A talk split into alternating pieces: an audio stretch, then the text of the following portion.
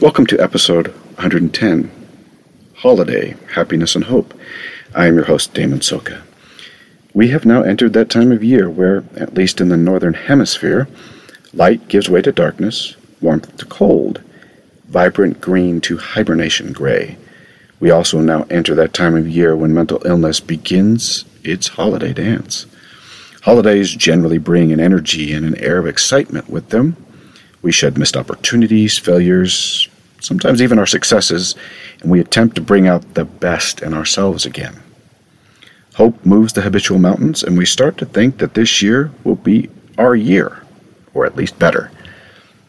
Well, at least some of us do.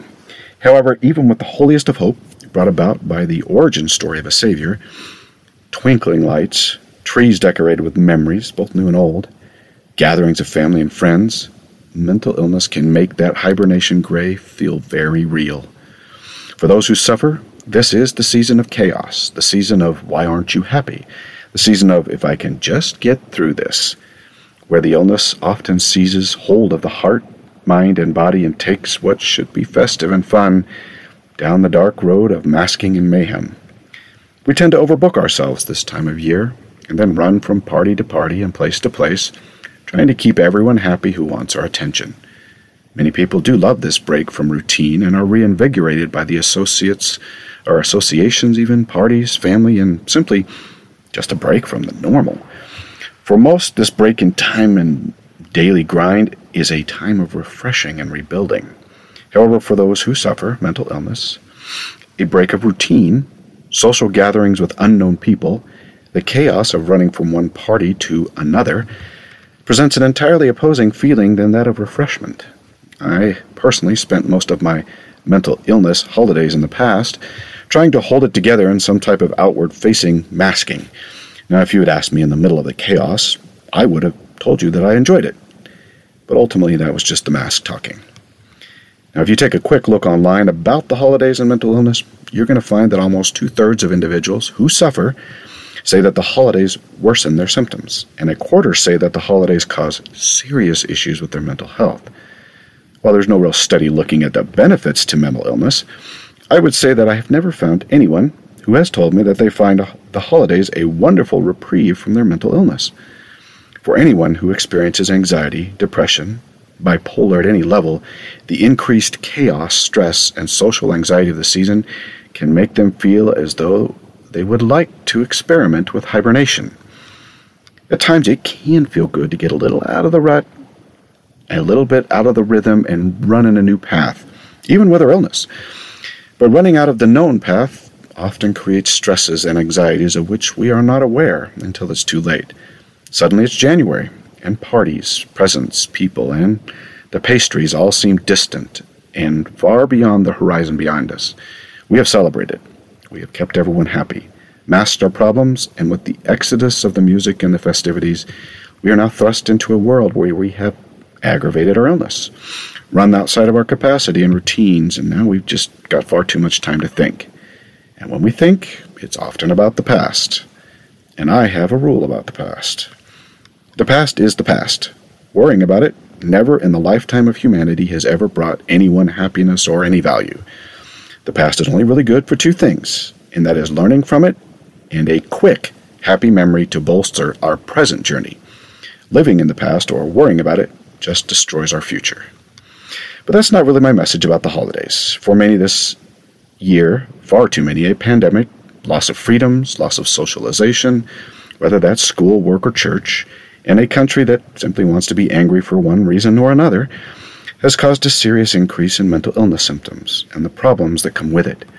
Now, if you've listened to almost any podcast of mine, you know that I really don't like statistics for their nature to be cold and indifferent to the stories of the people. Every number in those statistics is a person with a serious problem that are often complex and take time and serious effort to resolve to even a manageable degree aggregated numbers and statistics really don't help when depression gets a little too dark and painful. Anxiety causes the brain to run into overdrive and then paralyze our life, or the mania gets so out of control that reality is skewed. So, as the holidays are in full swing, I think that a broader perspective and some hope is in order for those of us who find it difficult to see the light in Christ through the darkness of the season. Today, I'm going to add a more personal touch from my own past. A couple of poems that have gotten me through some of the more difficult seasons in my own life. The curse comes from a country music song, sung by Jason Michael Carroll and written by Zane Williams. It tells the story of a young woman who has left home for what she thought was greater horizons. Now, while all of the lyrics do not fit the ideal of heavenly parents waiting for a child to return or even the struggle of mental illness directly, I think that you will understand the intent of the messages from a more spiritual perspective and the hopefulness of heavenly parents and what this time of year really means to me. Now, each of these poems, I each of these poems, I think of the dad or the father really as heavenly parents. Now, bear with me, as these two poems tend to elicit some emotion out of me. And here we go. He's been sitting by the phone since she left, but it's time for work and he just can't be late. So he grabs his old guitar and he plays a couple bars on the machine, and then he softly sings. It doesn't matter what you've done, I still love you. It doesn't matter where you've been, you can still come home. And honey, if it's you, we've got a lot of making up to do. And I can't hug you on the phone, so hurry home. Well, the message light was blinking when he got back. It was an old friend calling because he just heard the news. He said, Man, I hope you find her. If I see her, I'll remind her that her dad is worried and wanting her to know. It doesn't matter what you've done, I still love you. It doesn't matter where you've been, you can still come home. And, honey, if it's you, we've got a lot of making up to do. And I can't hug you on the phone, so hurry home. Well, the days dragged by without a word from her, and it really looked like she might not be coming back. People said, Man, don't you think it's time to take that old message off? He said, No, you never know when she might call. She was just outside a bar in New York City. Her so called friends had left her all alone. She was scared he wouldn't want her. But she dialed up that old number and let it ring. And then she heard him sing, It doesn't matter what you've done, I still love you. It doesn't matter where you've been, you can still come home. And, honey, if it's you, we've got a lot of making up to do. And I can't hug you on the phone, so hurry home. The last two lines are this He walked in just in time to hear her say, Dad, I'm on my way. The second poem is from D.H. Groberg, and I've carried this one with me since I was a young teenager. Again, there's some emotion wrapped up in this one. And again, I'd like you to see the dad as heavenly parents and this boy perhaps as yourself.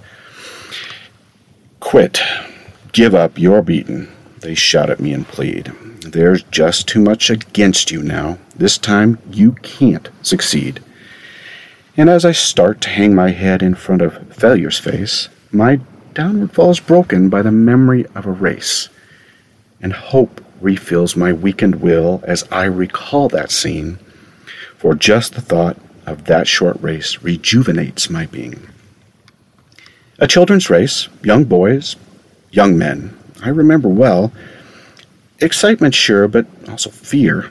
It wasn't hard to tell.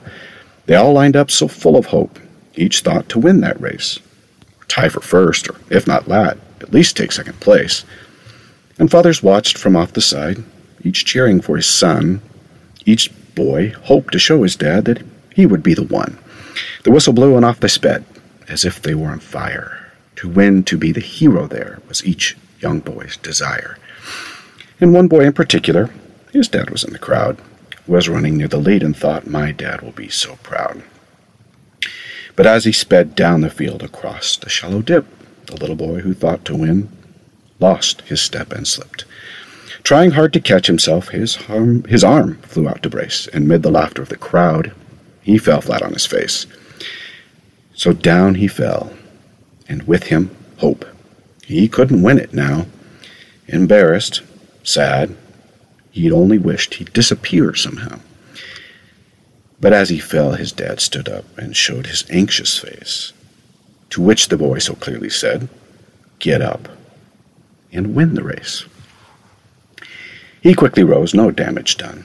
Behind a bit, that's all, and ran with all his mind and might to make up for the fall. So anxious to restore himself, to catch up, and to win, his mind went faster than his legs. He slipped and fell again. He wished he'd quit before with only one disgrace. I'm hopeless as a runner now. I shouldn't try to race. But in the laughing crowd he searched and found his father's face. That steady look that said again, Get up and win the race. So up he jumped to try again. Ten yards behind the last. I'm going to gain those yards, he thought. I got to run real fast. Exceeding everything he had, he regained eight or ten, but trying so hard to catch the lead, he slipped and fell again. Defeat. He lay there silently, a tear dropped from his eye. There's no sense in running anymore. Three strikes, I'm out. Why try? The will to rise had disappeared. All hope had fled away, so far behind, so error prone, closer all the way. I've lost, so what's the use, he thought. I'll live with my disgrace. But then he thought about his dad, who soon he'd have to face. Get up. An echo sounded low. Get up and take your place. You weren't meant for failure here. Get up and win the race. With borrowed will. Get up, it said. You haven't lost at all. For winning is no more than this to rise each time you fall. So up he rose to win once more, and with a new commit, he resolved that win or lose, at least he wouldn't quit. So far behind the others now, the most he'd ever been, still, he gave it all he had and ran as though to win. Three times he had fallen, stumbling, and three times he rose again. Too far behind to hope to win, he still ran to the end. Now they cheered the winning runner as he crossed the line first place. Head high and proud and happy, no falling, no disgrace. But when the fallen crossed the finish line last place, the crowd gave him the greater cheer for finishing the race. And even though he came in last with head bowed low and proud, you would have thought he'd won the race to listen to the crowd. And to his dad he said, he said, I didn't do so well. To me, you won, his father said. You rose each time you fell. And now when things seem dark and hard and difficult to face, the memory of a little boy helps me in my race. For all of life is like that race with ups and downs and all, and all you have to do to win is rise each time you fall. Quit. Give up. You're beaten. They shout in my face, but another voice within me says, Get up and win that race. I warned you about the emotion, but with all my heart I wish this time of year that you find the Lord in all this festive moments, and with Him, hope, healing, and happiness. Now, may you run your race and let the Lord take care of the winning. We'll talk to you next week.